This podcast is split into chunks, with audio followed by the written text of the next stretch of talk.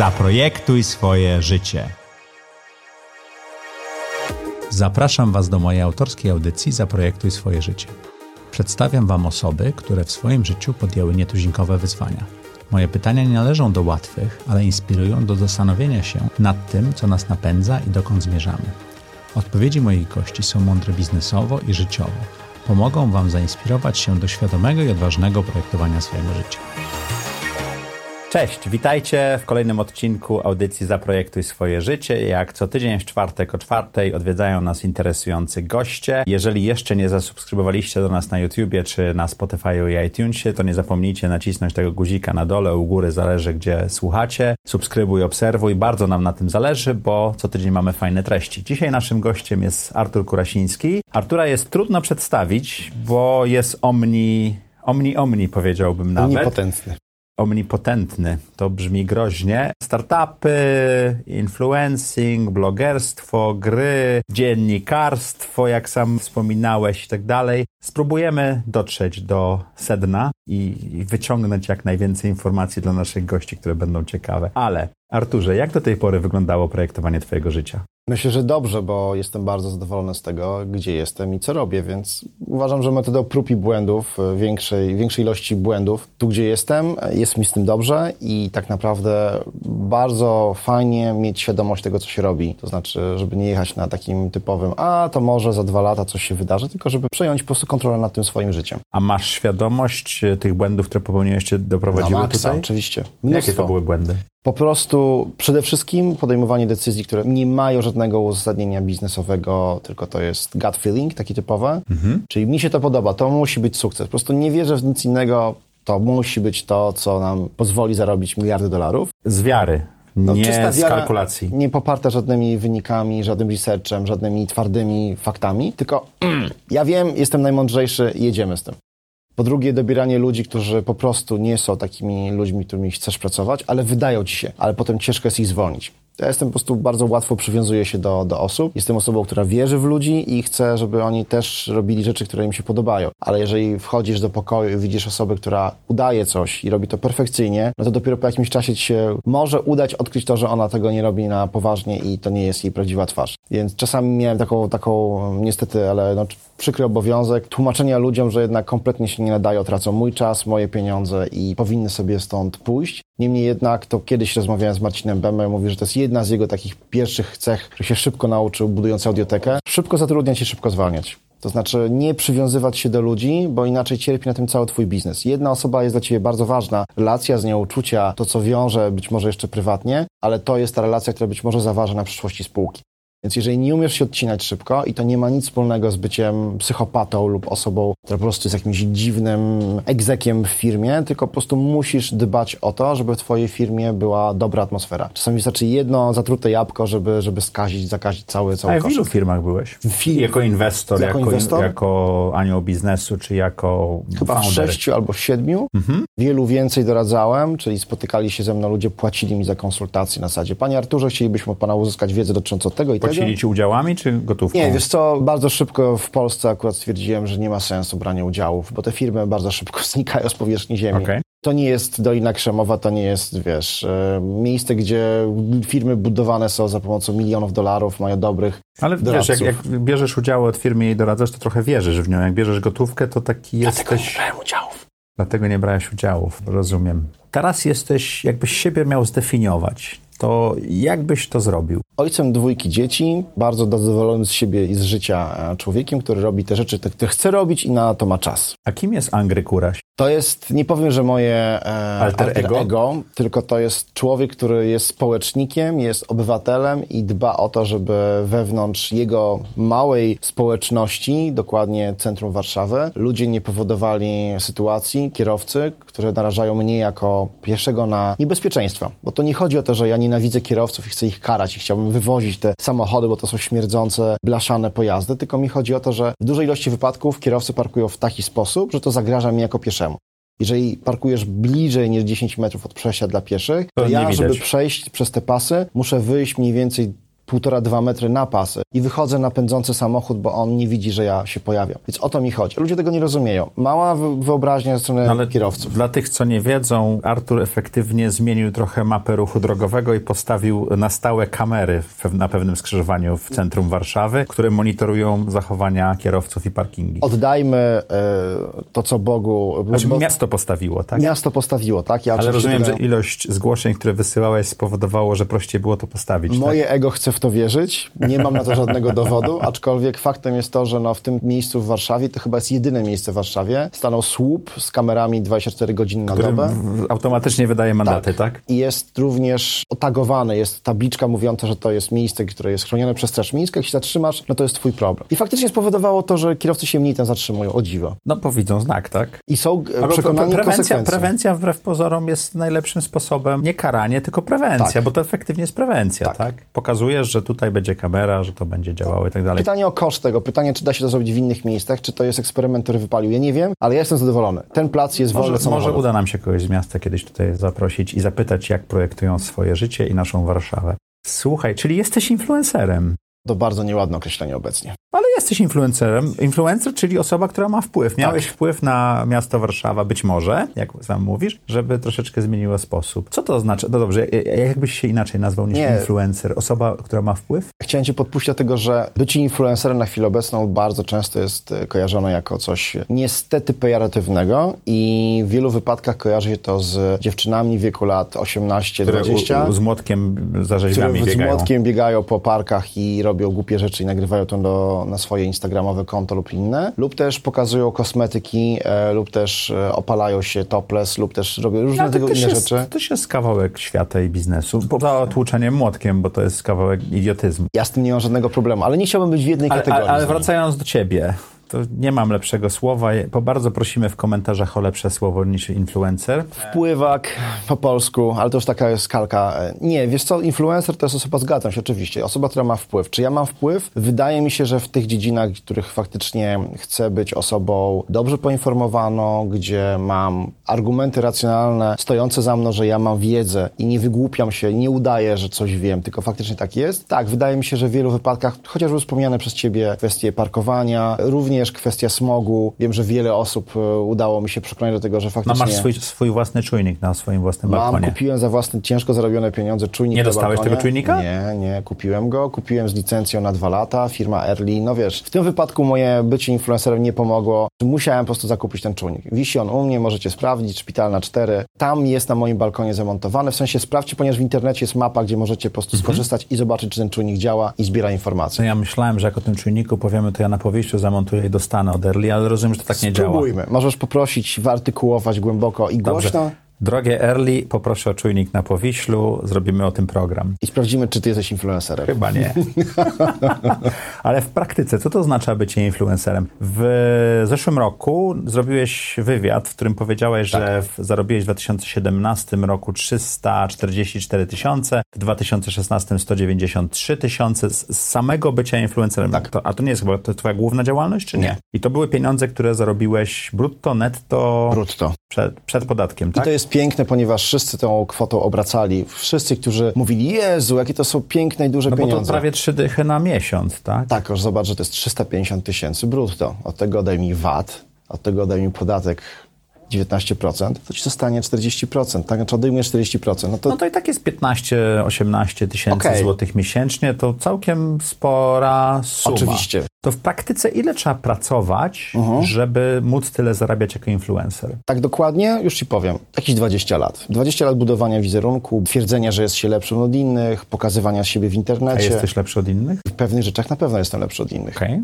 Ale nie powiem, że to jest Bo bardzo... to zabrzmiało tak, wiesz, No ja wiem, ale wiesz, no w pewnym momencie już trzeba przestać udawać. Nie można influencerzy i jego idą razem ze sobą. Nie, wiesz co, ja nie mam dużego ego. Mi się wydaje, że są ode mnie osoby, które nie są influencerami, które, które mają ogromne ego i mają z tym ogromny problem. Okej. Ja się już nauczyłem, że posiadanie własnego zdania, ale również popełnianie błędów to jest bardzo fajna cecha. Czyli 20 lat dochodziłeś do tej pozycji. Tak mi się wydaje. To się nie bierze. Ile zarobiłeś w zeszłym roku z bycia influencerem? Myślę, że trochę większa suma niż 350 tysięcy. Trochę większa to jest 800 tysięcy czy 400 tysięcy? Nie, myślę, że kilkanaście procent więcej od tej kwoty. Okej, okay. czyli to jest rosnące e, tak, część twojej działalności. A ile czasu dziennie zajmuje ci, wiesz, bycie w tych uh-huh. miejscach, w których potrzebujesz być, żeby um, ludzie cię widzieli, żeby firmy chciały cię zatrudniać? W wielu wypadkach to nie jest taki, wiesz, mój rozkład dnia, w którym ja się muszę odnaleźć, ponieważ mam to wpisane do mojego kalendarza. Wielu Czyli nie masz kalendarza wydawniczego, którym nie, nie, postujesz nie. tak Nawet dalej. nie mam, szczerze powiedziawszy, zaniedbywałem bardzo długo bloga, uważałem, że to jest w ogóle śmierć i trzeba go wyciąć zupełnie. Mhm. No zamknąłeś, AK-74 zamknąłeś, No zamknąłem tak? w tym sensie, że go przebrandowiłem, bo już stwierdziłem, że trzeba zrobić wokół mhm. mnie jakąś bardzo, bardziej zrozumiałą e, wystawę rzeczy, którymi ja się zajmuję, czyli mam tak samo nazywające się kanały na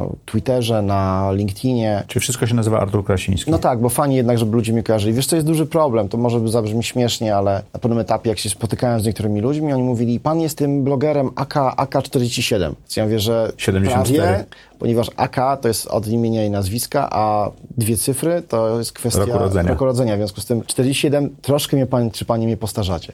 Natomiast y, absolutnie jak gdyby brandowo jest to, jest to strzał w stopę, ponieważ no, ludzie powtarzają jakąś ksywę, którą sobie kiedyś wymyśliłeś. Po co? Niech mówią o tym, że to jest po prostu blog kurasiński.com. No to muszę się cię zapytać, słuchaj, bo ty masz to doświadczenie, 20 uh-huh. lat, robisz to długo, a ja dopiero zaczynam. To będzie nasty odcinek, jeszcze uh-huh. nie wiem, jak tam w kalendarzu wydawniczym się umieści. Marcin Beme był tutaj w czwartym czy piątym nagrywanym odcinku, ale tak. pierwszym wypuszczonym, tak. bo pierwsze poszły do Shreddera, niestety. I powiedział, że to się powinno nazywać The Mac Show, uh-huh. a nazywa się Zaprojektuj swoje życie. To co byś mi poradził? Która Zgadzam marka... się z Marcinem. Że raczej używać marki osobistej bardziej? Znaczy wiesz, chwytliwe jest hasło Zaprojektuj swoje życie, ale ile lat ci zajmie, żeby z nim się przebić do świadomości, żebyś ty był kojarzony na zasadzie to jest ten człowiek, który to ukuł, to sformułowanie. Bardzo długo. Jeżeli będziesz konsekwentnie powtarzał swoje imię i nazwisko. Ono się będzie wbijało, będzie się przyklejał do dobrych wartości, do dobrego kontentu, który generujesz. O wiele szybciej ci będzie w stanie się przyjść na spotkanie i powiedzieć, cześć, nazywam się Maciek Filipowski. A, to pan jest tą osobą, która robi takie fajne. Tim Ferriss Show, tak? No i myślę, że wiesz, uczmy się od najlepszych. Amerykanie bardzo długo myślę, że też eksperymentowali. Pamiętajmy, że oni mają kulturę medialną trochę dalej, jak gdyby posuniętą niż my. Od wielu, wielu lat, dziesiątek lat jednak eksperymentują z telewizją, z prasą, z różnego typu innymi mediami. Niestety, ale wszystkie Night Late Show mają dopisek jaki, imię i nazwisko prowadzącego. Musisz kojarzyć tą twarz. Możesz nie wiedzieć, jak ten facet, nie wiem, ile ma żon, jakim samochodem jeździ, ale wiesz, że to jest facet, który po prostu nazywa się tak, tak i prowadzi show. Czy ono jest late night, czy to jest super show, czy to jest for people show, nieważne. Ale Oprah jest Oprah, tak, i paru jeszcze innych dużych e, entertainerów no tego świata. wbiłeś gwoździe, nie wiem. Słuchajcie w komentarzach, po pierwsze zmieniamy logo, no tutaj na YouTubie bardzo poproszę, dajcie mi w komentarzach znać, czy zostawiamy to, czy idziemy z już dwóch influencerów powiedziało, żeby zmienić. Ja się dopiero uczę. Słuchaj, bywasz kontrowersyjny. To jest naturalne, czy to jest twoja postawa, czy to jest taki sposób pobudzania twoich słuchaczy, widzów, czytaczy? To muszę się w takim razie upewnić i dopytać, co znaczy bycie kontrowersyjnym. Posiadanie swojego zdania? No również. No Ale wiem. twoje zdanie bywa często silne Aha. i odmienne od Jasne.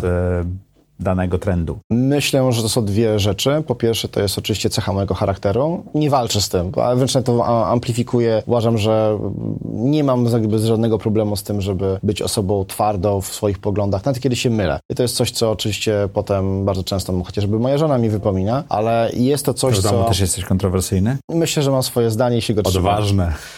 I równie często próbuję potem jakoś tą sytuację wyprostować, załagodzić. Ale jak gdyby to sytuacja między małżonkami znacząco odbiega od tego, co się robi na niwie publicznej. Natomiast e, jeżeli chodzi o bycie kontrowersyjne, wiesz co, media społecznościowe są stworzone do tego, żeby dywersyfikować, żeby stwarzać bardzo silne podziały. Nie masz możliwości być osobą symetrystycznie nastawioną, wyważoną, niesamowicie taką... Algorytmy na to nie pozwolą, bo spadniesz w dół, tak? Nie ma, jakby nikogo to nie interesuje. Musisz być za kimś albo przeciwko. Musisz lubić albo nienawidzić. Nie możesz być letni. Musisz być ekstremalny. Na No, wszystkich... ale Michał Szafrański nie jest ekstremalny. Michał Szafrański zbudował społeczność ludzi na bazie swojej wiedzy, kontentu, więc on nie musi być... Ale jakbyś poczytał jego wpisy dotyczące polityki, kościoła, sytuacji na rynku pracy, myślę, że tam Okej. dużo osób by się odnalazło w tym, mówiąc ojej, to ten facet faktycznie ma pogląd jakiś. bo influencerom bardzo często przypina się taką łatkę, musicie być trochę kartką papieru, którą reklamodawcy zapisują. Kasza manna na wodzie. Jeżeli Bez jesteś smaku i bez... tak, która dobrze się będzie kształtowała w,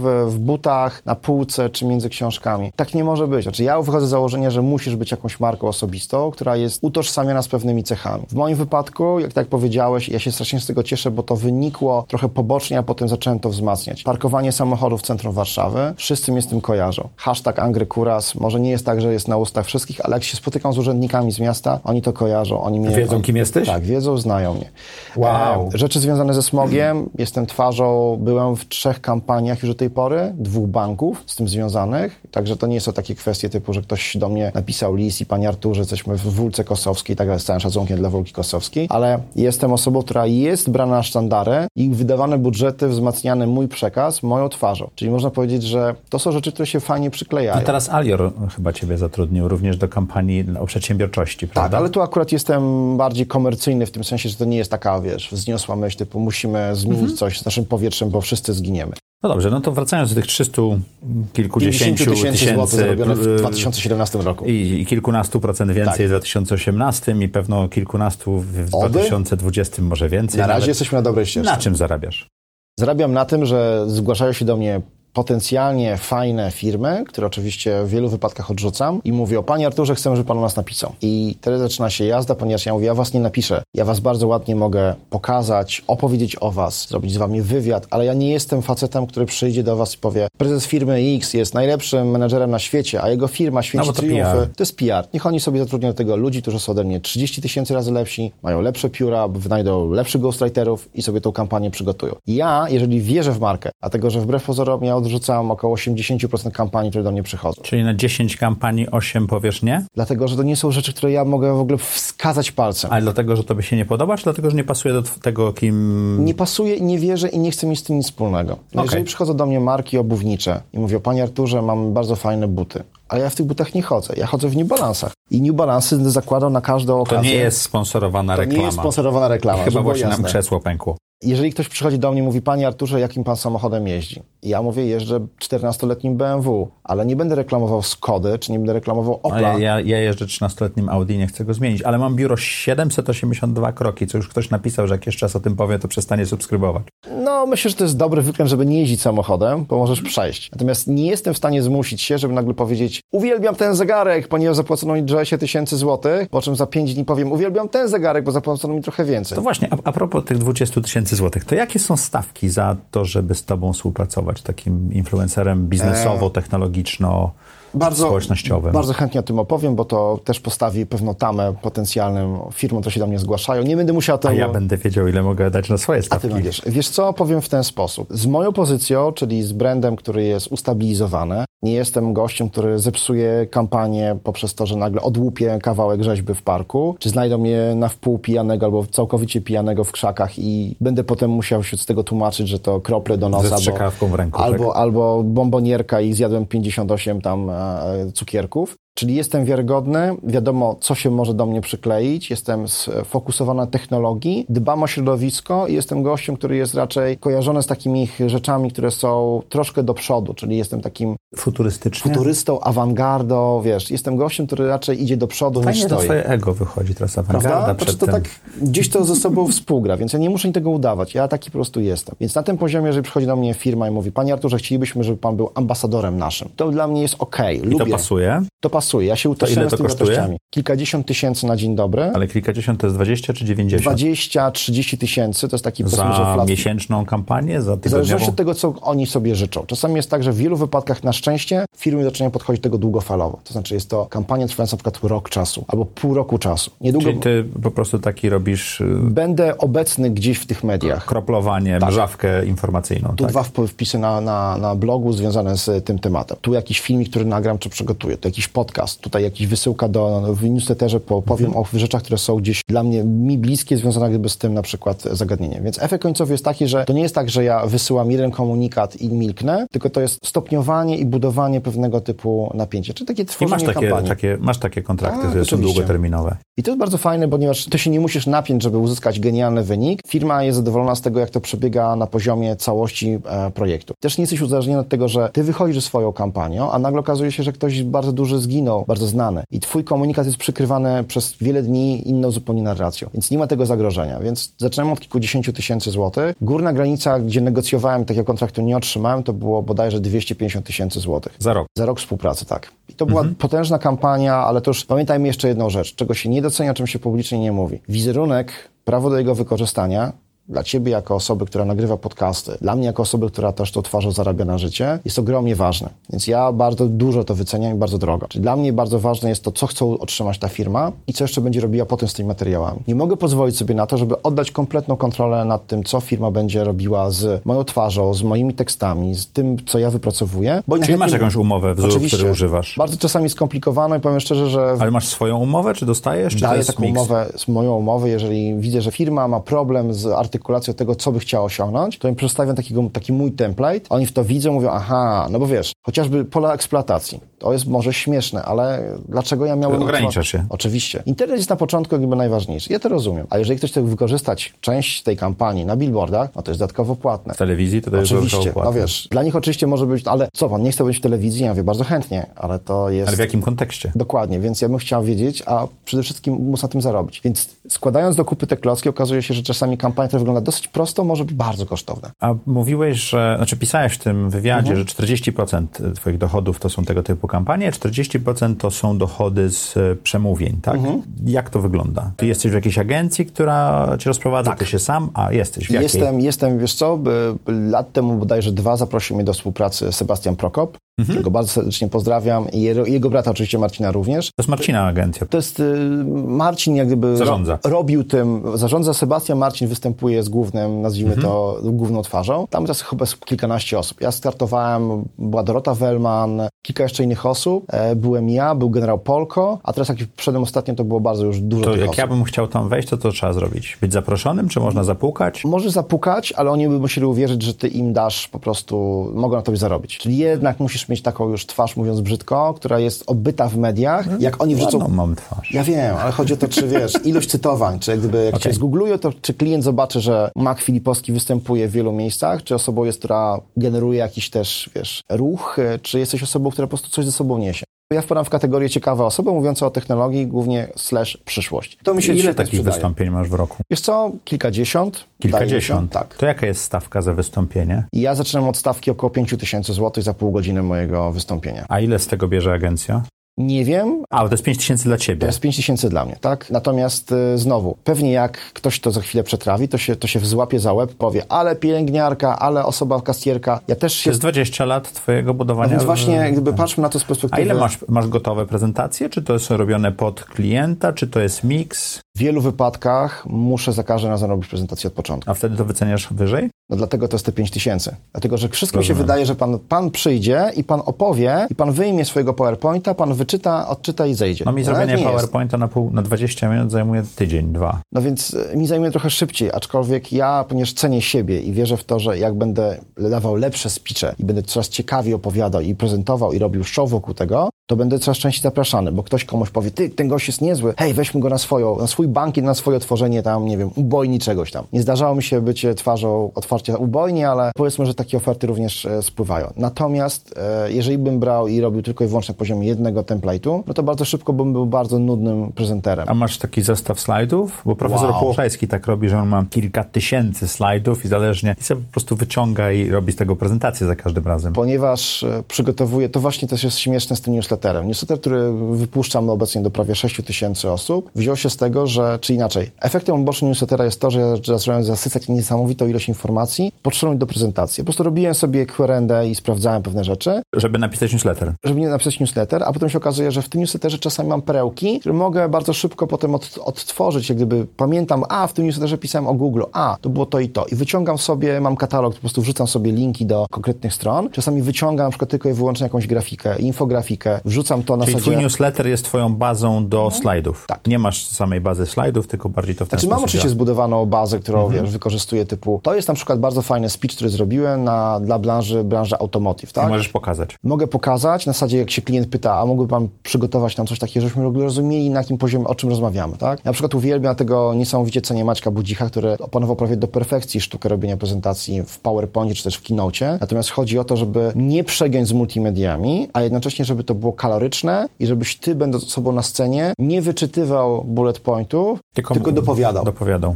To wymaga albo dużej ilości pracy nad sobą, w sensie robienia po prostu kolejnych prób, albo jesteś natural born speaker. Nie ma takich slash jesteś niesamowicie dobrze wyczuwającym publikę, możesz skakać po tematach, ale jak masz po prostu przygotowany na sztywno PowerPoint, to nie jesteś w stanie tego zmienić. Jeżeli ktoś ci usypia, ty chcesz go pobudzić, to stand-uperowi to się uda, ale ty jako, ponieważ wiesz, co masz dalej do powiedzenia, no to nie możesz przerwać, nie możesz tego złama, rozwalić tego łańcucha. Także to jest połączenie osobowości scenicznej i tu się zaczęło mi nagle... A masz osobowość sceniczną? Wiesz co, no ludzie za to mi płacą i...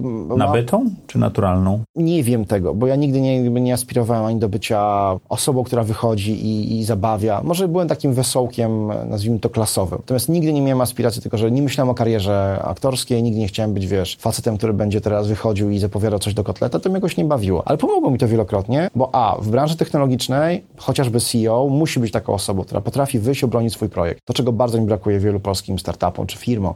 Są pochowani wszyscy i tam mają, za tym brandem się chowają. Czasami trzeba wyjść, obudzony w nocy, podczas picia piwa gdzieś tam na jakimś e, afterze, ktoś cię, wiesz, klepie w ramię i mówi, słuchaj, przed tobą, zobacz, tu jest taki gość i go wyciągnąłem skądś tam, największy inwestor na świecie. Weź I musisz zrobić pitcha, nie? I ty nagle musisz, wiesz, odstawić wszystko, musisz błysnąć. To masz ty dosłownie ten... ten elevator speech. Właśnie chciałem powiedzieć, tak? To jest twój elevator speech. Być może jedna szansa na milion, albo jedna w życiu, że tego gościa albo oszołomi, on powie, wow, ile potrzebujesz milionów dolarów, bo ja to kupuję, widzę w tobie tą pasję, ten ogień, albo powie, ciepłe kluchy, przepraszam, idę po drinka dalej. Więc to musisz mieć. W moim wypadku akurat to jest o tyle fajne, że ja dzięki temu mogę generować dodatkowe pieniądze, ale wiesz, też nie czuję się w roli takiego gościa, jak jeździsz na te speeche, tak. czy te wystąpienia, to to jest Warszawa, czy to jest Świnoujście, Zakopane? Wszędzie, gdzie klienci w Polsce, Zdrój. nawet za granicę. Nawet za granicę? Tak. Zdarzało mi się A za granicą są większe stawki? No wiesz, to, to, a z automatu doliczam więcej, no bo to jest po prostu moje niebycie... W domu w domu po pierwsze, czyli nocleg, czyli kosza transportu i noclegi zazwyczaj klienci pokrywają sami, bo jeżeli robisz duży event, typu wiesz, robisz spęd na 100-200 osób, to wynajęcie dodatkowego miejsca w hotelu nie ma żadnego problemu. W związku z tym dla mnie to by było 100-200 zł dodatkowe, dla nich jest to zero. Ewentualnie transport, bo czasami życzę sobie, żeby na przykład jedna kupić mi bilet, bo nie chcę jechać 7 godzin do Szczecina, tylko chciałbym tam przylecieć w cywilizowanych warunkach, nie być spoconym jak świnia, wyjść na scenę i nie musieć myśleć o tym, że wiesz, wszystko mi tu wisi, bo jest niewyprasowane. Więc takie są drobiazgi, takie moje, wiesz, zboczenie zawodowe, które zawsze... No to zawsze ważne. Wiesz co, wbrew pozorom, jak stworzyłem na moim blogu taki wpis, gdzie powiedziałem o moich przemyśleniach i doświadczeniach związanych z wystąpieniami publicznymi, część ludzi się śmiała, ale potem do mnie podchodzą i mówią, dziękuję panu bardzo, że powiedziałem pan o tym. Czy w swoim wpisie pan zaznaczył, So. Że jak się jedzie przez pół Polski, warto mieć dwie pary spodni? Bo mi się już zdarzyło to, że siedząc w McDonaldzie, tam wpieprzając hamburgera, bo jesteś głodny, bo jedziesz, bo się śpieszysz. Spadło i koniec. Tak? I mówisz, o Jezu, i co teraz? No bo skarpetki zmienisz. Najwyżej widzisz bez skarpety, będziesz ekscentrykiem. Bez krawata udać się wyjść. Bez marynarki też. No ja dzisiaj akurat jestem takim trochę, trochę pół na pół. Ale jak masz uwalone spodnie, no to wiesz, nie będziesz stał pół godziny zasłaniając tą plamę. I parę jeszcze takich innych, takich wiesz, life hacków, które powodują, że nagle twoje wystąpienie przestaje być koszmarem i takim przeżyciem, który, po którym masz, wiesz, przez pięć dni musisz brać Aczkolwiek muszę ci powiedzieć, że pierwszy gość, którego nagrywaliśmy, musimy nagrać jeszcze raz, bo był w tych, w tych odcinkach. Poznałem go w, na forum ekonomicznym, oblanego winem i w ogóle nie martwiącym się tym, jak wygląda. To był po prostu dla mnie szok, że ktoś może być tak pewny siebie. Rozumiem. Znaczy, to jest sytuacja, myślę, że taka krańcowa, że już gdyby nie masz nic, do, możesz zdjąć najwyżej tą koszulę, to by wywołało o wiele inne konsekwencje i będzie zupełnie inaczej odbierane. Zostanie w tej koszuli przekucie tego na żart. Wszystkim nam się zdarzyło posiadanie tak. komplementarnego ubrania. Tym bardziej w takich sytuacjach, że no po prostu co zrobi człowiek? No po prostu wychodzi... Wieczorna impreza nie bardzo już gdzie... Dokładnie tak. Na, Wszyscy na szczycie, są... góry, ciężko cokolwiek zrobić, tak? Więc rozumiem to, co się zadziało wtedy. 40% to jest e, bycie influencerem, którego wynajmuje się na projekty, 40% to wystąpienia, a 20% tych 300 kilkudziesięciu tysięcy to co to jest? Wiesz co, w wielu wypadkach jest to konsulting związane z szeroko rozumianą branżą właśnie influencerską. Czyli tłumaczysz firmom, jak to działa? Tak, tłumaczę firmom, jak to działa, pomagam im budować albo kampanię, albo nie popełnić błędu. Wbrew pozorom ta wiedza na rynku jest bardzo, bardzo, bardzo, bardzo nikła. Wszystkim się wydaje, że jest tyle agencji, każdy się zna tym influence marketingu, bo ma telefon do MFS albo wie, jak skontaktować się z Olkiem Wanzlem z grupy Abstra, a wbrew pozorom, jak się potem okazuje, to Nikt nie potrafi przygotować dobrej kampanii, nie ma dobrych współczynników, nie umie dobrać KPI-ów, które gwarantują ci to, że ty wiesz, że ta kampania po wydaniu tej sporej ilości pieniędzy po prostu będzie miała sens. Nadal jest to bardzo bardzo wiedza zamknięta. Zazwyczaj firmy przychodzą, mówią, panie Arturze, pan to chyba coś z tym ma wspólnego, to niech pan nam powie na przykład, mamy wynająć. Ja mhm. wtedy, nie, nie, nie, poczekajcie, ale co wy chcecie osiągnąć? No, my chcemy mieć to, czyli chcecie mieć zasięg, a mówicie o bardzo małym influencerze, który ma bardzo małą grupę swoich odbiorców. W związku z tym to nie jest dokładnie to, co chcecie osiągnąć. Musicie, to idźcie do innego influencera albo zmieńcie to, co chcecie osiągnąć i tak dalej, i tak dalej. Także co takie, powiedzmy, że konsulting, którego nie bardzo lubię, ponieważ uważam, że w ciągu godziny czasu ja mogę sprzedać ogromną... A ile taka godzina kosztuje? Wiesz co, ja zaczynam od stawki 200 zł netto, na warunki warszawskie to nie są pieniądze bardzo duże. Znam ludzi, którzy potrafią kasować i 300 i 400 zł. Tylko znowu, firma musi mieć przekonanie, że dzięki temu uzyska bardzo dużą ilość. Albo nie popełni błędu, albo i uda im się uzyskać odpowiedź na pytanie bardzo fundamentalne. fundamentalne. Czy mamy zrobić A, czy zrobić B? Jeżeli wierzę o tej osobie nie daj Boże jeszcze się to potwierdzi pod koniec e, kampanii, no to warte było nawet tysiąca złotych, tak? Więc ja nie lubię tego robić, ponieważ nie lubię mieć relacji bardzo płytkich i bardzo szybkich. Nie dlatego, no bo to jest taki szybki konsulting, proszę pana, tu mamy te pięć osób i tak. chcemy wybrać, znaczy, tak? Pyk, zaczynamy, czas leci, godzina czasu, pytanie, pytanie, pytanie, pytanie. Dziękuję bardzo. Czasami są niedopite herbaty, bo się mówi, a nie pije. E, I dziękuję. To jest niesamowicie wyrzymające umysł, po pierwsze. Po drugie, wiesz, 200 zł. Po co to robisz? Wiesz co, bo, bo to czasami... nie jest taka suma, która... Uważam, że powinienem też być osobą nie tylko znaną z tego, że wychodzę na scenę i coś mówię, tylko, że jestem znaną z tego, że przekazuję konkretne informacje. Pomagasz firmom tak, zbudować jestem kampanię. Jestem profesjonalistą, który ma wiedzę, która jest użyteczna do prowadzenia kampanii. A propos tego, co mówiliśmy na początku i brandingu twojego, to może warto to... Szef bez butów chodził, drogi Macieju. Ja wiesz, nie mówię, że wszystko to, co ja wiem, to wdrażam i jestem z tego dumny. Nie. Ale nie masz rewolwera. czasu na to, czy... Wiesz co, rewolwer sobie wisi, jest marką... Nie przeszkadza. Nie przeszkadza. Ja wystawiam faktury, to jest moja nazwa działalności gospodarczej. Masz działalność gospodarczą, tak, czy spółkę? Oczywiście. Nie, działalność gospodarcza. Po co mieć spółkę? Po co mieć prezesa? Nie, nie, daj spokój. DG w Polsce jest najlepszym sposobem prowadzenia biznesu. Mówię to całkowicie szczerze. Może gdyby... No, ale masz odpowiedzialność całym swoim majątkiem, jeżeli coś się stanie z kampanią, teoretycznie można... No tak, no ale wiesz, no z drugiej strony, jeżeli pójdzie źle kampania, bo właśnie znajdą mnie rozebranego, przybitego do... No to wszystko się kończy. No to się kończy. Masz jedną twarz. Pracujesz 20 lat, a przez jeden wyskok, przez jedną głupią decyzję możesz to wszystko stracić. Więc to, że moje DG będzie utożsamiane z pewnym flopem, tak, to, to mnie najmniej martwi. Bardziej mnie martwi to, że na rynku pójdzie fama, że... A, dla mnie działalność gospodarcza i spółka to nie jest równorzędne. To, to jest po prostu sposób wyboru tak. prawno-podatkowego tak. niż cokolwiek znaczy, nie, mam, nie, nie muszę mieć żadnych wspólników, w związku z tym jest prościej rozliczać się w ten sposób niż posiadanie spółek SPZO. Chyba na chwilę obecną jestem w trzech różnych, na różnych poziomach, albo tam jestem... Inwestor, czy... Znaczy w sensie udziałowiec, rada nadzorcza i tak dalej. Więc znam dokładnie Czy jesteś w radzie nadzorczej? Jestem, jestem, jestem. No i... Po co?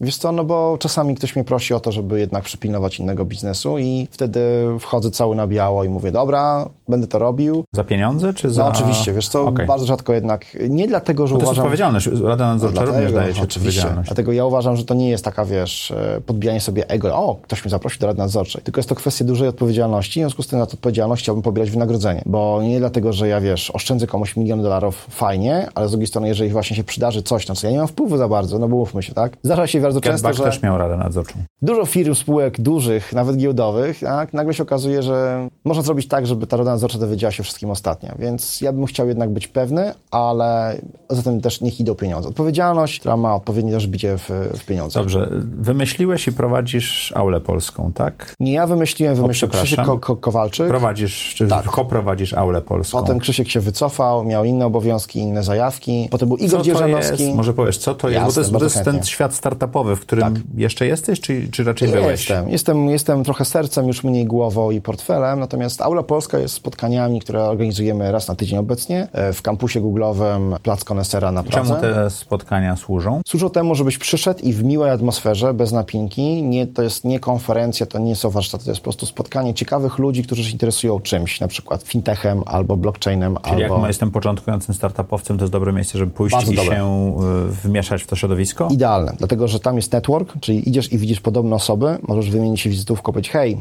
chyba też się interesujemy podobnymi rzeczami. Jestem Szukam... grafikiem, ty jesteś programistą, zróbmy coś ze sobą, zróbmy biznes, ale to, co jest najważniejsze, masz autorytety. Ludzi, którzy wchodzą na scenę i mówią, ja to zrobiłam, zrobiłem, to mi się udało, to mi się nie udało, a potem oni schodzą z tej sceny i są dostępni dla tych ludzi, którzy są na, na, na sali. Czyli to nie jest konferencja, gdzie ludzie wchodzą, wychodzą, to są znane twarze i o tym potem odjeżdżają limuzynami, tylko oni potem networkują, są w stanie też bardzo często dawać fajne porady, nawet na zasadzie, ej, aha, twój problem jest taki, wiesz co, ja bym zrobił to i to. I to nas różni od wielu innych takich spotkań, że dzięki temu, że od 20 lat jestem mniej lub bardziej obecny w, tych, w tym środowisku, w tych takich, a nie innych mediach, to mi jest prościej zaprosić, nie wiem, prezesa Impostu i Tergera, to żeby się pojawił u nas. Czasami pojawiały się ludzie typu... Rafał był? Rafał był, tak, był, był na, był na Auli. Czym tak. są aulery? Aulery są nagrodą, która jest dawana przez członków jury Auli, Aulerów, którzy są specjalistami, doświadczonymi inwestorami w dużej ilości wypadków, ludźmi, którzy po prostu są też po prostu... Finansową nagrodą, czy tylko Nie, wyróżnieniem? nie ma, nie ma żadnej, Wyróżnieniem? żadnych pieniędzy tym stojących. Żeby było śmieszniej, zrezygnowaliśmy z dosyć drogich statuetek, które kosztowały bardzo drogo, na rzecz prac, które przygotowuje Michał Śledziński, czyli popularny śledziu. I to są grafiki, które on przygotowuje, czyli taka W ramce.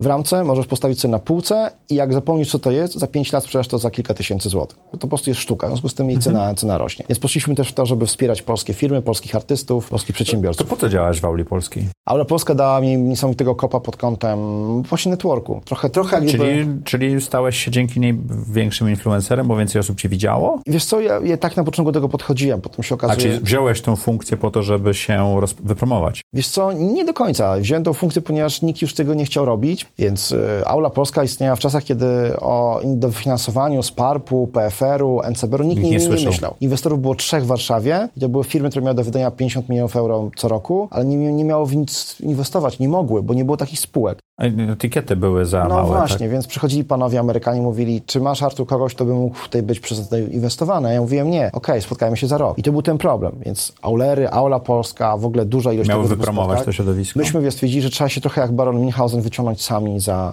włosy. A czy nie jest trochę tak, że to środowisko startupowe częściowo działa wokół wszystkich konferencji, meetupów, spotkań i tak dalej i tam część ludzi rzeczywiście Mhm. robi firmy, Brand24, Booksy, Pytasz się Dog tak- Planner, a część chodzi na Lifestyle. konferencje, tak Wiesz jako co? lifestyle. Oczywiście jest tak. Ja z tego bardzo e, jestem niezadowolony i e, bardzo to próbuję sekować. I nie do końca, gdybym się to udaje. To znaczy sekować. No tak, wiesz, próbuję delikatnie dawać do zrozumienia, że to nie jest dobre. To tak, wiesz, Okej. Może nie, nie kopię tego, ale mówię, że nie do końca to jest taki stan, jaki bym chciał obserwować. Oczywiście, środowisko startupowe jest różne. Jest kilkadziesiąt tysięcy podmiotów, kilka tysięcy firm, podmiotów w sensie graczy, tak, kilka tysięcy sformalizowanych podmiotów, które się mienią firmami i tak dalej. Ale pomyśl o tym, że jak masz 20 lat i dostajesz nagle milion złotych od inwestora, bo tikety seedowe w Polsce tak wyglądają. Kasy jest kupić brud. sobie Ferrari. Myślę, że akurat tego ci nie Używane. pozwolą twoi inwestorzy, nawet, nawet tacy bardzo... Ale znamy takie historie z Silicon Valley, że tak się wydarzyło. Ale widzisz, no to jest Silicon Valley. Natomiast tu mam taki problem, że nagle okazuje się, co ty możesz robić w ciągu roku. Masz InfoShare, masz kilka auli, nie bardzo masz możliwość zrobienia czegokolwiek, żeby się pokazać, żeby wiesz, trochę podbić swoje ego. No więc próbujesz zaistnieć właśnie dzięki temu, że pojedziesz gdzieś tam za granicę, pojedziesz sobie na LE, pojedziesz sobie na, wiesz, websami i tak dalej. Mało, mało. No to pojadę tu i tu. No i tak się, wiesz, zaczynasz patrzeć na swój kalendarz i tak od Krynicy, wiesz, poprzez morze, góry, morze, przez pół roku jesteś poza domem i z tego nic nie ma, ale czujesz, że jesteś w branży, już rozpoznają cię, przybijają piątki, na że jesteś królem parkietu i tak dalej. I tu mi się wydaje, że bardzo dużo firm, szczególnie tych młodych, bez właśnie takiego doświadczenia, wpada w ten krąg. Zamiast skupić się na pracy. Tak, no bo to jest proste. Jedziesz, kupujesz za tysiąc złotych, wiesz, nie wiem, kawałek e, ścianki, w sensie miejsce, ktoś ci buduje stanowisko, jedziesz, stoisz przez dwa dni, potem pijesz, siadasz pociąg, wracasz do swojego miejsca pracy, Coś pokręcisz się zrobiłeś. trochę, coś masz zrobiłeś. masz zdjęcie, żeby Masz zdjęcie na pokazać. Facebooku, masz hashtaga i tak dalej. No ale to jest ułuda, to jest miraż. Więc ja z tym walczę i mówię, nie róbcie tego, skupcie się. Trochę też tak jest, oczywiście zamknięcie się totalne w swojej firmie. Mówię, nie, ja na żadną konferencję nie jadę. Też jest przygięciem, też jest ekstremum i tego Dlaczego? nie Ja polecam. to robię w tej chwili. Wiesz co? Dlatego, że to jednak potrzebujesz je, posiadać network. Musisz mieć ludzi, którzy mogą w razie czego ci pomóc, a jeżeli siedzisz w domu i nie przybijasz tych piątek co pewien czas, to te relacje po prostu się schładzają. Ja mam takie wrażenie, że jeżeli bym się nie spotkał... Czyli sugerujesz, żebym wyszedł trochę więcej?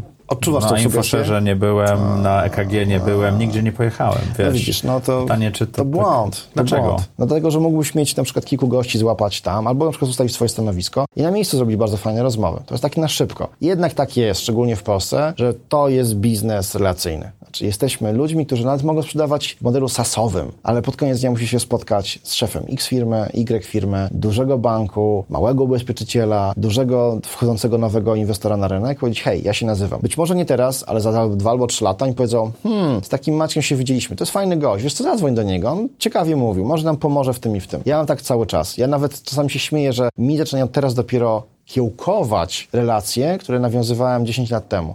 Ktoś mówi, pan Artur, pamiętam ci jeszcze, jak pracowałeś w takiej agencji interaktywnej, byłeś tam, uwaga, uwaga, szefem e, e, designu, byłeś art dyrektorem. I ty, wtedy się spotkaliśmy, Pamiętasz, co mi powiedziałeś? Ja mówię, oczywiście, że nie. Powiedziałeś coś tam, coś tam. Wiesz co, pomogło mi to. Kurczę, jesteś fajny gość, teraz pomogę. To wracając do tej agencji. Pracowałeś w agencji interaktywnej, tak. pracowałeś w telekomunikacji polskiej, tak. tam w Orange'u.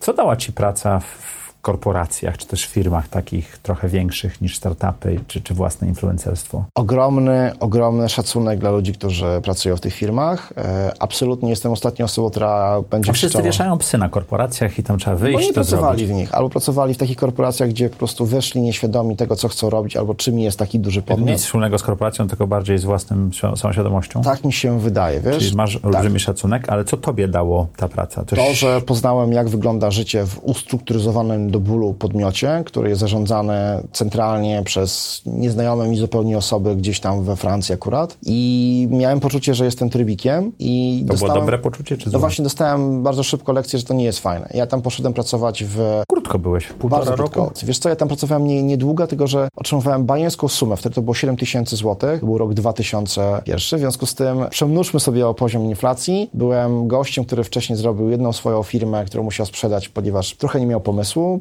To była nuta, która poszła do Procomu. Czy Procom się pojawił, powiedział, że ma świetny pomysł, chce od nas kupić, myśmy się zgodzili, ale gdybym ją zatrzymał, zrobił coś innego, to myślę, że teraz byłby na przykład, nie wiem, no... Audioteka. Audioteką albo dużym innym graczem, a to wtedy nie miałem zupełnie pomysłu, jak to rozwijać. Mieliśmy szczęście, zrobiliśmy coś, co się spodobało, zażarło. A zarobiłeś na tym? Zarobiłem, wiesz, to niewiele. W sensie, jako bardzo młoda osoba rozwaliłem to, kupiłem sobie samochód. poszedłeś do agencji. I potem stwierdziłem, że muszę coś zrobić, a ponieważ na rynku panował wielki, wielki hejt na robienie projektów e, internetowych, bo nikt tego nie rozumiał. No to był 2002, tak. bańka pękła, no więc coś trzeba było z sobą zrobić, a agencje interaktywne jednak dawały radę. Był ten WW, były te banerki, w związku z tym, a ja coś tam grzebałem, zawsze miałem parę, parę talentów w ręku, jeżeli chodzi o dobieranie kolorku. W związku z tym stwierdzono, że możesz być. Czyli osoba, która nie ma żadnego wykształcenia kierunkowego, zrobiła kilka stron dla siebie, ale naprawdę to był taki poziom bardzo low. Nagle została art dyrektorem w całkiem dużej warszawskiej agencji Trochę mniejsza struktura, ale ciągle firma duża, nie? Firma, wiesz co, oczywiście ogromna wolność wyboru, To czemu z tego zrezygnowałeś? Wiesz co, trochę ze mnie zrezygnowano. Śmieję okay. się, że mój ówczesny szef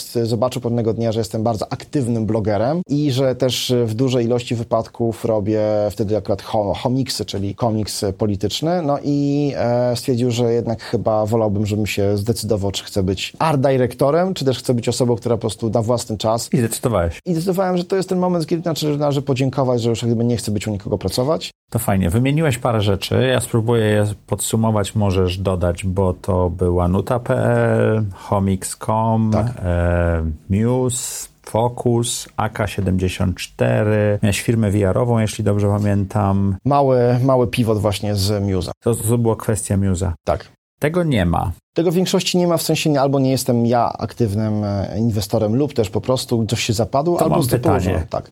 Co byś napisał na nagrobkach tych wszystkich marek? W wielu wypadkach, że to były moje bardzo duże błędy e, lub też błędy wynikające z błędów młodości, czyli braku doświadczenia, ale absolutnie to całkiem niedawno dopiero do mnie doszło, że nie można zrzucać, wiesz, odpowiedzialności na pogodę, na, wiesz, na to, że ktoś... E... Czyli tu leży fokus pogrzebany błędem Artura Kolasińskiego? Na pewno, oczywiście. Tak byś to wykuł w kamieniu? I nie chcę wchodzić, wiesz, szczegóły, ile Ale procent. ja chcę wchodzić w szczegóły. No to wiesz, akurat w tym wypadku Muse Focusa to jest no. bardzo długa opowieść. Skracając, oczywiście jako prezes zarządu, jako osoba, która była odpowiedzialna za to wszystko. Jako... Wziąłeś pieniądze od inwestorów, pieniądze od inwestorów, zatrudniłeś ludzi. Kilka rund nawet, zatrudniłem ludzi, zwalniałem, ja decydowałem, wiesz, mi się nie wtryniał. W związku z tym, halo, no kto ma być odpowiedzialny, tak? Mam powiedzieć dyrektor finansowy, facet, który zatrudniał, robił hery. Ale pomysł nie. się nie sprawdził, czy zarządzanie się nie sprawdziło? Myślę, to był miks problemów. W okay. sensie pomysł mógł się sprawdzić, gdyby była inna egzekucja, czyli ja. Z drugiej strony czas był taki, że usługi, które myśmy akurat chcieli wtedy wdrażać i sprzedawać, jeszcze nie były nie było na to rynku. Teraz za jest. szybko, za szybko. No trochę A tak to, to, to, jest kwestia bycia futurystą, bo ty mówisz, że patrzysz do przodu i tak dalej. Nuta była za szybko,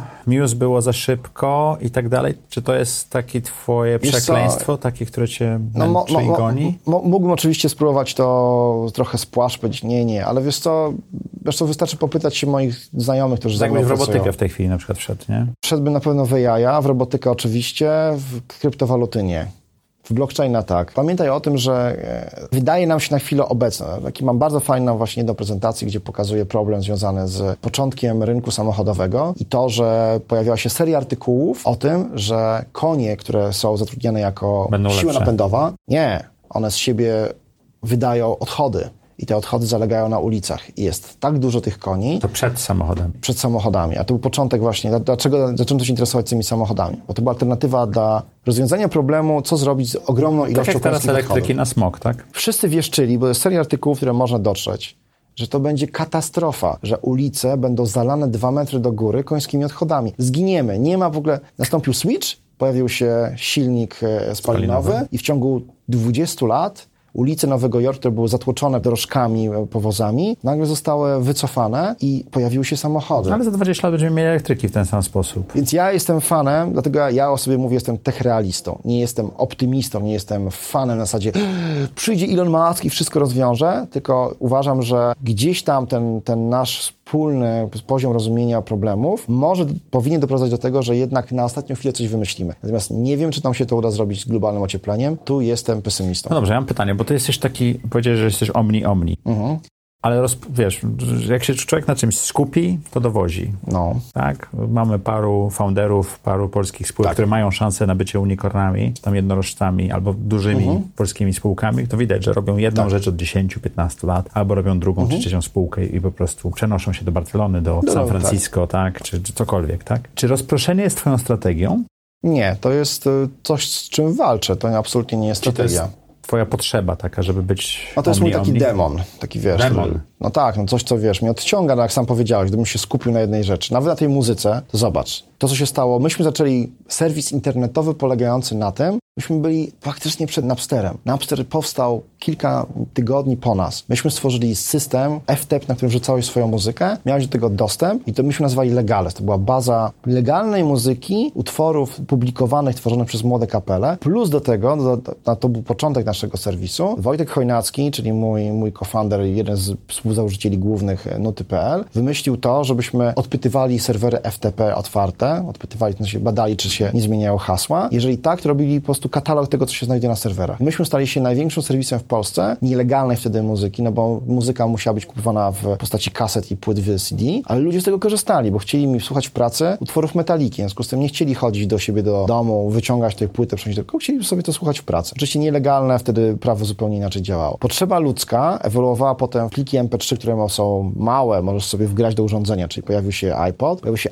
iTunes, po czym odsz- odeszliśmy od tego, pojawiły się technologie streamingowe. I ja został w tym, No co wtedy było, Podążał. To No, ale twoje rozproszenie jest twoim demonem, tak? z którym walczę. A z drugiej strony ja się z tego cieszę, bo jak idę rano, dzisiaj jest czwartek, jesteśmy, e, jesteśmy już e, godzina 16, ale za kilka dni pojawi się nowa seria tygodników opinii. Ja sobie usiądę w knajpie, będę miał okienko dwugodzinne i będę je Możesz czytał. prze, przeczytać. Ja muszę je czytać, bo ja muszę mieć wiedzę na temat, co się dzieje w Polsce. Czytam Dlaczego sobie newsletter. Wiesz co, bo to mi pomaga w podejmowaniu decyzji. Mus to jest taki silny czasownik. No, no mogę powiedzieć, że mam ochotę, ale nie będę Ale oszukiwał. musisz, mówisz, że Muszę, mówisz. chcę, bardzo chcę dowiedzieć się, wiesz, co się dzieje. Dlatego bardzo jestem aktywny, jeżeli chodzi o politykę. Zainwestowałem też w jedną firmę, która bada kwestie polityczne, oczywiście technologicznej. W sensie wykorzystuje technologię do Kuraś tego... Analytics? Nie, na, na szczęście wiesz, apostołowie opinii, którzy, którzy Okej. lepiej, lepiej się brandują i wszystkim mają efekty, bo współpracują z wieloma podmiotami politycznymi w Polsce. Ale mnie to fascynuje, wykorzystuję i chcę mieć te informacje podane na pierwszym miejscu przez media, po czym ja sobie je przecinam z moją wiedzą faktyczną. Ja się śmieję czasami, bo jest coś takiego po prostu, że że widzisz, że to jest zasłona taka łudy, która wisi przed tobą, a jak ty masz wiedzę i wiesz dokładnie, jak to wygląda, to mówisz, haha, ja to sobie odsłonię. Rozumiesz tą mechanikę z Tak, tyłu. to jest no dobrze, proste. twój demon to twoje rozproszenie, czy też ciekawość świata, jakby tego Tak. nie nazwał. Co jest twoją supermocą? Wiesz co, gadanie i umiejętność... To słychać? To słychać i wchodzenie w interakcję z ludźmi. W sensie nie przypominam sobie, żeby ktoś... Mam oczywiście bardzo dużą ilość osób, znam, którzy powiedzą, że jestem kretynem, debilem. Okraszą moją osobę bardzo No, z nas ilością... czasami jest. Tak, ale właśnie wiesz co, mam wrażenie, że to nie, jakby nie wybijam się ponad e, przeciętność, jeżeli chodzi o to, że mam dokładnie taką grupę hejterów i ludzi, którzy mnie nienawidzą za coś tam, ale nie wychodzę poza, poza normalność i mam bardzo dużą grupę osób, którą, którą utrzymuję relacje, oni mnie lubią, ja ich lubię i chcę z nimi przebywać. Potrafię, dzięki temu, że czasami jestem ostry, jak sam stwierdziłeś, nie przebieram słowa, wymyślam sobie jakąś swoją, swoje koniki, typu właśnie, nie wiem, smog, tam samochody i tak dalej. Jest duża grupa osób, z którymi utrzymuję kontakt, czasami wirtualnie, czasami się Czyli spotykamy. gadanie i Kontakty, umiejętności nawiązywania kontaktów międzyludzkich. Czyli jestem dobrym słuchaczem, też potrafię oczywiście zagadać swojego interlokutora, ale przy okazji, jak pójdę z nim ja bym popracował jakoś nad nazwaniem tej supermocy, bo to takie jest takie... Wiesz co, to trzeba odczuć. Jak odczujesz, to będziesz wiedział. No dobra, Ty już to czujesz. ja już to czuję. Czuję supermoc Artura. Twoja najlepsza decyzja w życiu to? Posiadanie dzieci, Okej. Ile masz dzieci? dwójkę dzieci. Posiadanie dzieci w rozumieniu zupełna zmiana fokusu z tego, co się dzieje w życiu, na to, żeby po prostu zbudować o wiele większą wartość. No ale ile czasu spędzasz z dziećmi, budując tą wartość? Wiesz co, no oczywiście o wiele mniej niż bym mógł e, i No, do tego siedzisz jako dążę. influencer z telefonem i gadasz z nimi, czy No starasz wiesz co, się nie, no staram się właśnie te dobre wzorce, staram się, tak, bardzo silne słowo, staram się te wzorce przekazywać, to znaczy, jeżeli jest posiłek, to oczywiście nie siedzimy w telefonach wgapieni, jeżeli wyjeżdżamy gdzieś, to A nie masz żona- posiłku ze słuchawkami na telekonferencji? Nie, no wiesz, jak, znaczy to, to, dlatego staram się być osobą, która nie ma swojego pana nadzorcy i jestem sam sobie sterem, żeglarzem i okrętem, Okej. żeby nie musieć wisieć na kolach, mieć, wiesz, na asapie czegoś robić i chodzić konkretnie, wiesz, na jakieś spotkania o 7 rano albo zostawać do godziny 23, bo jest projekt. A jak wygląda twój taki typowy dzień? A propos dzieci, Eee. pracy, projektu, pana nadzorcy, o której zaczynasz, co robisz, o której kończysz? Jasne. Wiesz co, jeżeli mam szczęście i uda mi się to wynegocjować z żoną, to zazwyczaj ona dzieci rano, jedno, bo druga już na tyle starsza, że sobie sama daje radę i wychodzi do szkoły, nie ma daleko. Natomiast zazwyczaj żona eskortuje młodszą córkę do przedszkola, co mi daje tą przewagę, że mogę pospać przynajmniej do godziny dziewiątej, ponieważ bardzo późno chodzę spać. Jesteś sobą. Jestem sobą, wiesz co, zresztą o godzinie 12 mniej więcej milkną wszystkie media społecznościowe, telefony, wtedy możesz skupić się, wiesz, wziąć najważniejsze rzeczy i zacząć w końcu normalnie pracować. W Czyli dnia- zaczynasz o dziewiątej. Zaczynam od 9 rano. W ciągu dnia staram się przede wszystkim jednak zadbać o swoją wewnętrzną potrzebę związaną z problemami z szyją, czyli bardzo często chodzę w ciągu tygodnia na rehabilitację. Rehabilitacja, siłownia, takie rzeczy? Czyli tak, dokładnie tak. Czy nie pracujesz w ciągu dnia? Pracuję w ciągu dnia, ale to jest w dużej mierze wymieszane ze spotkaniami. Przeplatany. Ja uwielbiam się spotykać i to sobie planuję na pierwszą część dnia, bo niestety jestem osobą dosyć już wiekową, leciwą i po godzinie 15 zaczynam mieć duży problem ze koncentracją. W sensie, Jesteś młodszy ode mnie, co ty gadasz? no ale wiesz, no już obserwuję to po sobie, że nie chce mi się gadać z ludźmi. Bardzo fajnie mi się gada z nimi A, rozumiem, 9. masz, masz wyższy poziom Tak. koncentracji i za, zaangażowania. 15-16, No to- wiesz, to się- silnik, więc musiałbym się dopalać na przykład, nie pijąc dużo coli albo jedząc Kawy dużo tak węglowodanów. nie chcę tego robić. Wolę po prostu no, zejść na, wiesz, tak jak mój organizm mi to go nakazuje albo mi to sugeruje, więc spotkania, spotkania. Rzadko, wiesz co, pracuję na takiej zasadzie, że mam ustawione bloki, dlatego że nie lubię tego i próbowałem nawet pisać książki. To ile masz spotkań dziennie? 4, 5 czasami. Dużo. Dużo. Dlatego one są biznesowe, sprzedażowe, czy rozwijające, czy...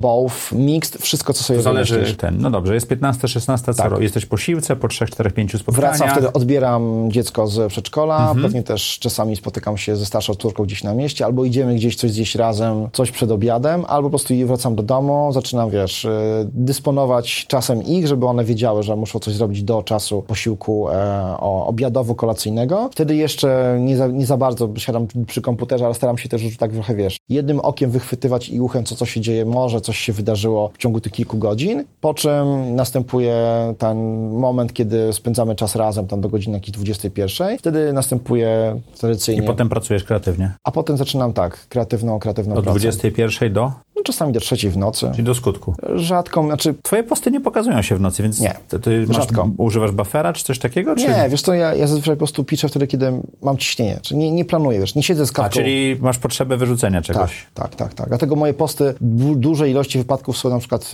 e, opowieścią dotyczącą zdjęcia. Idę przez miasto, coś widzę, robię zdjęcie i potem, wiesz, wyżywam to, to wiesz, ale to wtedy masz dużo postów w tym samym czasie. To ci Tak. obcina zasięgi i... Fuck it. Co mnie interesują zasięgi? W sensie rozumiesz, gdybym był Nie, tak... nie rozumiem. Nie chcę... Ja się uczę dopiero tego. Okej, no, ja wychodzę z założenia, że tak naprawdę w moim wypadku to, co dzięki czemu jestem widoczny, znaczy łamanie algorytmu Facebooka w moim wypadku to jest zalew go poprzez no, ilość publikacji. To ile publikacji dziennie robisz? Jakbyś zobaczył, czasami jest tak, że to jest, nie wiem, czasami potrafię 15-30 komunikatów wydać dziennie. Wow. Takie wiesz, mikro, na przykład, hej, ktoś może wie, jaka jest końcówka potrzebna do mikrofonu jakiegoś tam, tak? I tam pff, dyskusja. Albo, o, ten film, bo wpada do mnie newsletter związany z kinematografią, fajny widzę trailer, wrzucam, mówię, je, czekam na to, tak? Nowa Godzilla, je, i tak dalej, i tak dalej. Czyli mikrokomunikaty, ale wysyłane często. Algorytm to Facebooka to lubi. Co daje ci najwięcej energii czy satysfakcji w życiu? Czytanie książek i odpoczywanie, czyli dokładnie to, czego nie robię w ciągu normalnego... Czyli po 15 to co robisz, czy tam po... Wiesz co, nie jestem w stanie czytać w ciągu tygodnia. Nawet czasami mam problem z czytaniem w weekend. Ja muszę mieć, odciąć się wszystkie, od wszystkiego. Moim No jak to ulubionym... robisz w domu rodzinnym z dziećmi? Eee, od, Zamykasz drzwi? odcinanie się? No nie, wiesz co, nauczyłem się, że jakby to już ten, ten demon związany z posiadaniem dzieci jest nie do uregulowania i... Przed chwilą mówisz, że to jest najlepsza decyzja, teraz mówisz, że to jest demon. Ale to nie jest tak, że dzieci są, wiesz, kochane zawsze albo są No cudownymi, tylko i wyłącznie złymi rarogami. Nie, nie, no dzieci są bardzo, wiesz, tak, no takie... Dzieci są ludźmi. Janusowe, no mają Dzieci te są twarze. ludźmi. No są ludźmi, a do tego jeszcze mają wgrany ten zły software, który powoduje, że są właśnie takie skrajne. I płaczą, a potem się śmieją, a potem przychodzą do ciebie, chcą coś od ciebie, albo siedzą trzy godziny same, nie wiesz co robią, potem zazwyczaj malują sobie twarz, flomastem permanentnym i tak dalej. Nie zdarzyło mi się, ale słyszałem w internecie, że to się, to się zdarza rodzicom. Także nie, nie. Takie jest wideo, jakbyś chciał, co można zrobić z sudokremem? Telewizory, wymalowane twarze, Au. wymalowane. Potrafię sobie to wyobrazić. Oczami wyobrazić to, to już właśnie O, na zobaczyłem. YouTubie warto zobaczyć, tak, to... Więc nie, ja się nie jestem w stanie skupić. Dlatego tygodniki opinii czytam w, przede wszystkim w knajpach i to jest moje, mój drugi dom. Okej. Często się spotykam w mojej bliskiej odległości właśnie w knajpach, w Czyli kawiarniach. udonku ciebie tam niedaleko. Tak, oczywiście dzisiaj będę, będę na wspaniałym ramenie. Mam Ramen, przepraszam. jedno, jedno, jedno bardzo fajne spotkanie, ale czytam książki nałogowo na wyjazdach. I mam kubkę wstydu, to się ładnie tak nazywa, czyli to, co Jak kupujesz wysoka sobie. jest teraz twoja kubka wstydu? Jest co ma około metra. E, dodatkowo do niej do- dochodzą rzeczy, które są zdigitalizowane, więc myślę, że jest podobnież... To jest moja kubka wstydu, to przyniosłem z domu wszystko, y, czego nie zdążyłem przeczytać, a chciałbym przeczytać, bo w biurze będę miał na to czas. Ha, ha, ha, ha, ha, ha, ha. Dobry dowcip, panie Macieju. Ona niestety rośnie, Ale tak? wiesz, to ładnie wygląda w obrazku, pociesz się. Tak. Przynajmniej tak. tu masz jakoś, wiesz, z tego Tak, nie, nie, tego w domu mam, ja mam zresztą dość mało książek, ja w tej chwili Mhm. jestem bardzo, bardziej digitalowy, ale to, to bardzo ciekawe. Dobrze, Arturze, Mhm. czy mógłbyś przestać coś robić, co dodałoby ci w tej chwili energii albo powiększyło twoją satysfakcję w życiu? Nic takiego nie widzę. Pewnie jakbym pogadał z moimi znajomymi, z moją żoną, z moimi Czyli twoje życie jest idealne, nie, nie, nie ma potrzeby niczego nie, wyrzucić? ale wiesz co, nigdy nie mam takiego sygnału alarmowego, że coś musiałbym koniecznie zmienić. Zmieniałem do tej pory bardzo dużo rzeczy w swoim życiu, ale teraz, Dodanie energii, polepszenie satysfakcji, wiesz co, twoje postanowienie na ten rok? nie mam postanowień. Ja, ja wszystko realizuję w takich małych kroczkach. Właśnie nie, nie, nie rzucam się na głęboko wodę. To jest może ta zaleta, zrozumienie, posiadanie tego paru krzyżyków więcej na karku i zrozumienie, że dzisiaj będę lepszym człowiekiem, albo tak, tego już nigdy nie To zrobię. dobra, to inne pytanie. Do Tak. czego dążysz? Dążę do tego, żeby jak już będę miał trochę więcej czasu dla siebie, to będę mógł realizować te rzeczy, na które zawsze mi brakowało czasu. To kiedy będziesz miał trochę więcej czasu dla siebie? No myślę, że nigdy. A jakie to są rzeczy, które będziesz realizował wtedy? Chciałbym więcej wiedzieć na temat świata. Czyli czytać, Czytać, chłonąć, czytać. niekoniecznie wydawać. Tak. Absolutnie Czyli jakbyś miał to. 20 milionów dolarów, jenów, złotówek na Aha. koncie, to już byś nie pracował, tylko siedział w kawiarniach i czytał? Nie, wiesz co, dla mnie pieniądze to jest, ja wiem, że to wybrzmi Okej, dziwnie. Gdybyś miał tyle pieniędzy, że nie musiałbyś się martwić o finansowy byt siebie i rodziny, to było moje pytanie. Nie, bo nie poprzestałbym robić te rzeczy, których robię. Nie robię tego dla pieniędzy. Pieniądze dla mnie są, to jest właśnie niesamowita rzecz. Ja dawno to odkryłem i kompletnie nie jestem money-driven człowiekiem. Nie pójdę pracować do banku za 100 tysięcy złotych miesięcznie. Nawet gdybym miał przychodzić, uśmiechać się i wychodzić po godzinie. To nie jest coś, czego mógłbym zaakceptować wewnętrznie. Pieniądze Okej. nie są dla mnie żadnym wyznacznikiem. Oprócz po- powiedzenia, to kosztuje dużo, a to kosztuje mniej. Ten samochód może być Dobrze. lepszy, bo się popsuje później. To opisz trzy rzeczy, które chciałbyś robić za trzy lata. Chciałbym mieć przynajmniej jeden biznes kreatywny, który mam nadzieję właśnie, nad którym pracuję. Kreatywny w rozumieniu albo gra, albo gropodobne, albo trochę rozmawiam z Marcinem Bemem, zobaczymy, może coś się uda zrobić z audioteką fajnego. Ale w sensie tak interaktywna gra? Bardziej kwestia, wiesz co, mnie, mnie pasjonuje opowiadanie historii. W sensie jestem dobry w tym, wiem, że umiem, nie pod kątem pisania, ale opowiadania. Są Czy będziesz nagrywał? Nagrywanie, tworzenie pewnych schematów, ja to nazywam, zresztą to, to, to się fajnie nazywa po angielsku, to jesteś po prostu showrunnerem, jeżeli chodzi o seriale. Trochę producent, trochę koncept artysta, trochę osoba, która ma w głowie ogromną ilość wyobraźni i wie, jak to zrobić. Czyli jedna to jest firma, bo w grę zainwestowałeś zresztą, Tak. co pokazujesz na swoim, na wszystkich swoich pasmach. Druga rzecz, Druga rzecz to jest firma również growa, tylko klasyczna growa, game dev taki rozumiany w sensie Steam, publikowanie e, i tak dalej. A trzecia? Wierzę. Wiesz co? A trzecią chciałbym zrobić coś, co byłoby trochę taką hybrydą między właśnie interaktywnością, grami, a kwestiami głosowymi. Czyli chodzi mi po głowie albo jakieś rozwiązanie technologiczne, albo po prostu content związany z smart speakerami. W to wierzę. Audio, smart speakery, podcasty uważam, że będzie ogromną nową falą zmian, która wpływa już do nas. Rozmawiam z podcasterami, e, miałem zamiar tworzyć w ogóle sieć, reklamy e, opartej o podcasty. Wycofałem się z tego, ponieważ e, widzę, że jest jeszcze duży problem, jeżeli chodzi o kwestię złożenia takich business unitów. Nie trzyma się to kupy. Excel po prostu tego nie jest w stanie obronić. Na moment obecny. Za dwa albo trzy lata pewnie to będzie tak samo, co kiedyś z YouTube'em i z wideo. Nadejdzie fala, więcej osób będzie uwierzy w to i to poleci do przodu. To czego teraz się uczysz? Jest co, uczę się po pierwsze, jak lepiej zarządzać swoją bardzo małą ilością czasu. Po drugie, staram się słuchać ludzi, których do tej pory nie słuchałem, czyli takich, którzy mi mówili, Artur, jednak na przykład popełniasz tego typu błędy, a ja uważałem, że oni nic na temat mój nie wiedzą. Czyli takich ludzi, którzy zazwyczaj starasz się ignorować, bo oni ci przeszkadzają w twoim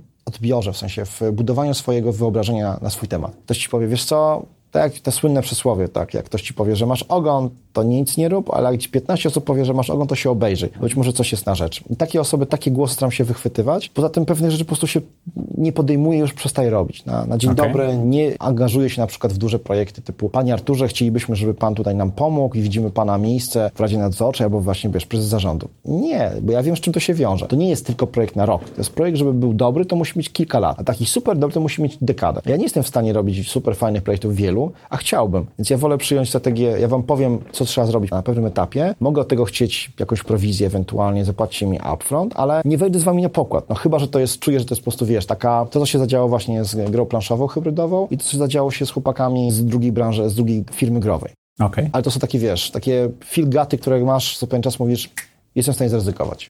Arturze, czego nauczyłeś się w 2018 roku?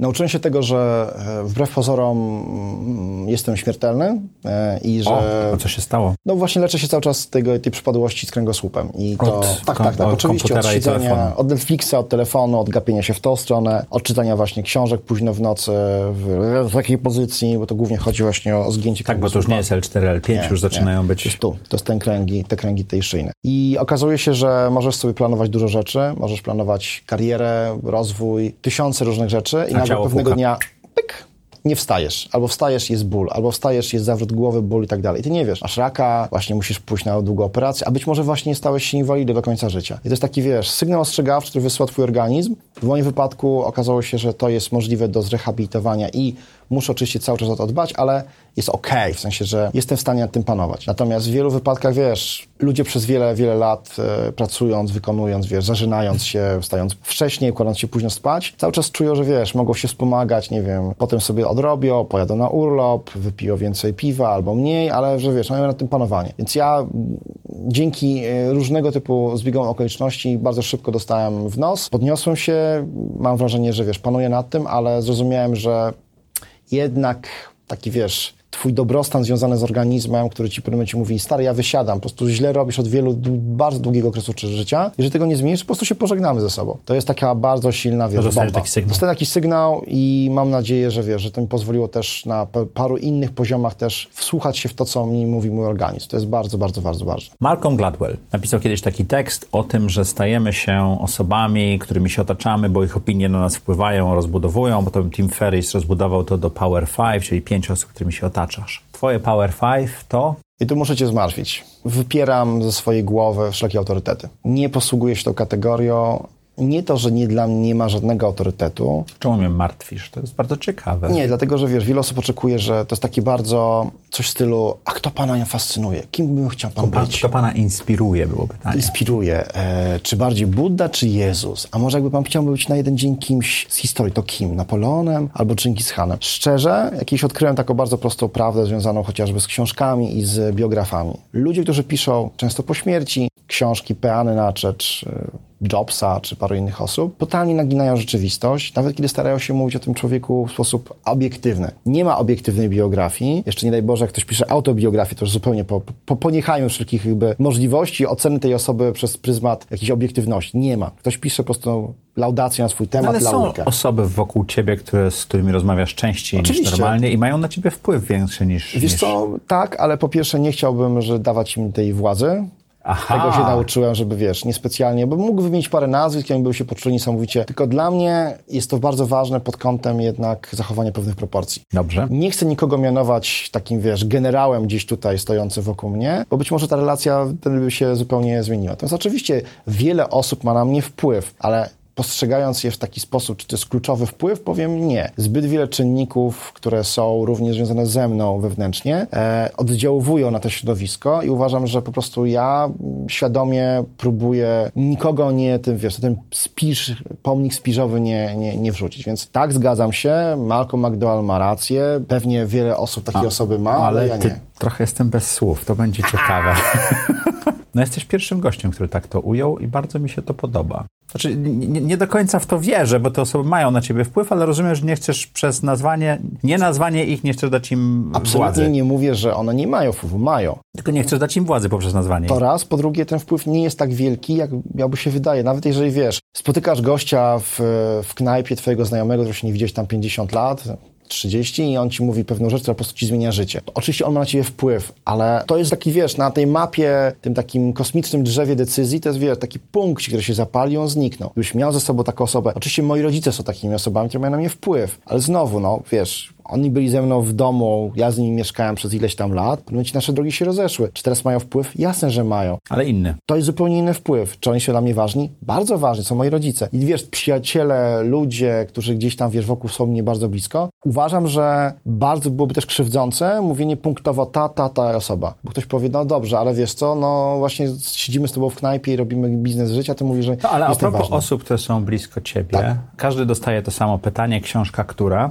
Ty przyniosłeś książkę, prawda? Która? Moja. To jest książka, którą udało mi się po wielu, wielu miesiącach negocjacji z wydawnictwem Helion w końcu wydać, w tym sensie, że ja ją napisałem w ciągu dwóch tygodni, bo to jest książka edukacyjna, która ma mieć na celu zainteresowanie dzieciaków, głównie dziewczynek. A kim jest Róża? Róża jest moją córką, e, wzorowałem się na niej, Czyli ona to są wie. osoby, które są blisko ciebie. Tak, oczywiście wiesz, tutaj teoria ustawień Hellingerem miałaby wiele do powiedzenia.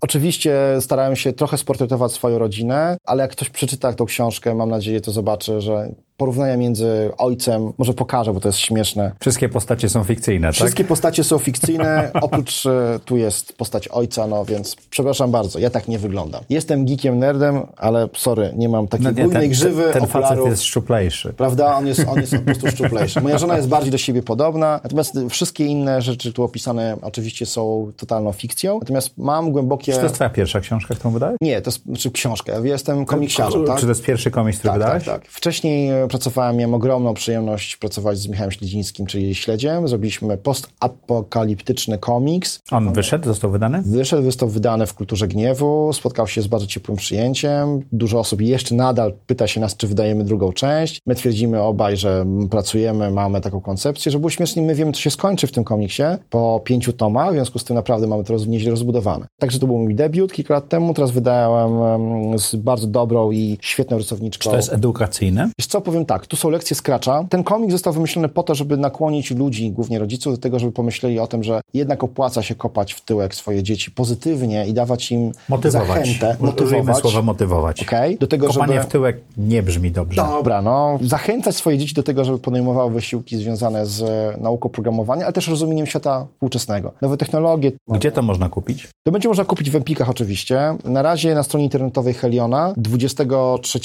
maja, ale to, To już będzie po... to będzie po, w związku z tym nie ma, nie ma sensu. Będziemy na targach e, książki w Warszawie. O, super. Z autografem? Tak, będzie możliwe podejście do nas, e, kupno tej książki i, i danie autografu.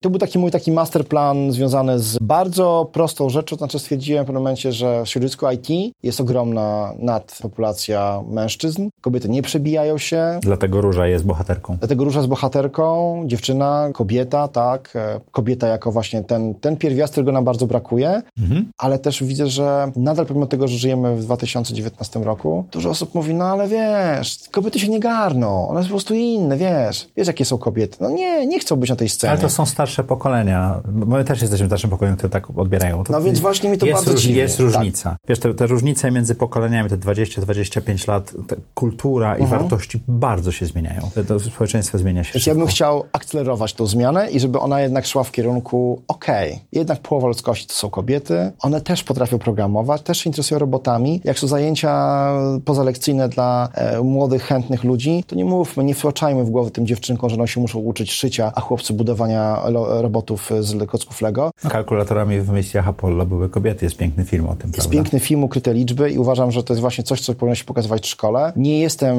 feministą, który będzie walczył ze stanem porządkiem świata, tylko uważam, po prostu do cholery jest ogromny problem z tym Super obecnie. produkt. Bardzo lubię, jak nasi goście przynoszą coś, co sami stworzyli. Wyszło to z mojego serca i mam nadzieję, że też będzie to widoczne podczas lektury. Dobrze. Co chciałbyś, żeby nasi słuchacze i widzowie zapamiętali z tej rozmowy? Dużo mówiliśmy, ja mówiłem dużo. Wydaje mi się, że bardzo często ludzie jednak mają cały czas problem z porażką. Brakiem sukcesu. Tym, że podejmując się szaleńczej misji stworzenia startupu, budowy firmy i tak dalej, Polacy mają bardzo zakorzenione głęboko to, że fail, porażka to jest coś, co jest tak negatywne, że trzeba się tego wstydzić, siedzieć w domu, płakać w poduszkę, już nigdy nie podejmować podobnych prób. Amerykanie mają zupełnie coś innego zakodowane i to wynika z tego, że no, rozumie się samo przez się, że trzeba podjąć ileś tam prób wejścia na tą górę. Nie każda z nich musi skończyć się powodzeniem, ale każda z tych prób, wejście nawet na połowę tej góry, na jedną trzecią, daje ci doświadczenie. I to jest praktycznie jedna z najważniejszych rzeczy, które człowiek się dowiaduje w życiu. Jak pewne rzeczy nie robić. To jest wiedza, której się nie zdobywa pomocą książek. Tak jak się być zakochanym, to jest bardzo wewnętrzne uczucie, którego ty musisz się nauczyć rozpoznawać, interpretować, przede wszystkim odczuwać i też się oddawać.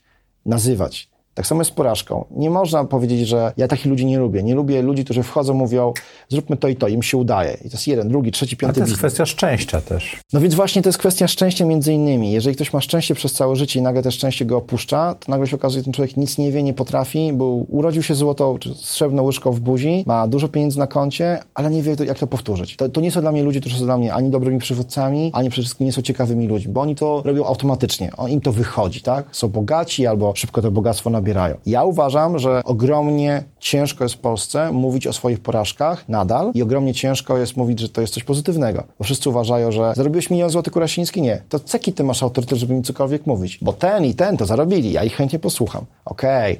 Twój sukces powoli definiuje się przez twoje porażki. No oczywiście, jak każdy normalny, zwykły chyba człowiek, który rozumie, że jak w końcu zrobię ten magiczny wynik, który sobie każdy A sobie twój worek indziej, porażek nie jest mały. to ja będę niósł, wiesz, ze sobą targał ciężarówkę porażek i ona będzie rosła, bo musi. To jest, wiesz, ten procent sukcesu okupiony 90% faili, problemów, 99 nawet czasami. prawda? Jeżeli mówimy o startupach. Więc to nie jest naturalne, że ktoś przychodzi i jemu się udaje. To są, to są te czarne łabędzie. Ja z takimi czarnymi łabędziami nie chcę mieć nic do czynienia. A ja ich lubię, to są fajne Ale to są zaburzenia, wiesz, Matrixa. A niech oni sobie będą, ale coś oni wywołają. Albo Zaburzenia Matrixa są dobre.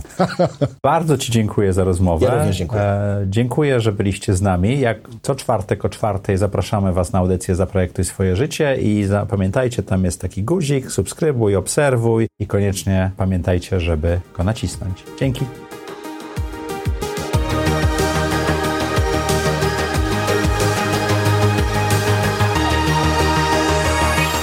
Zaprojektuj swoje życie.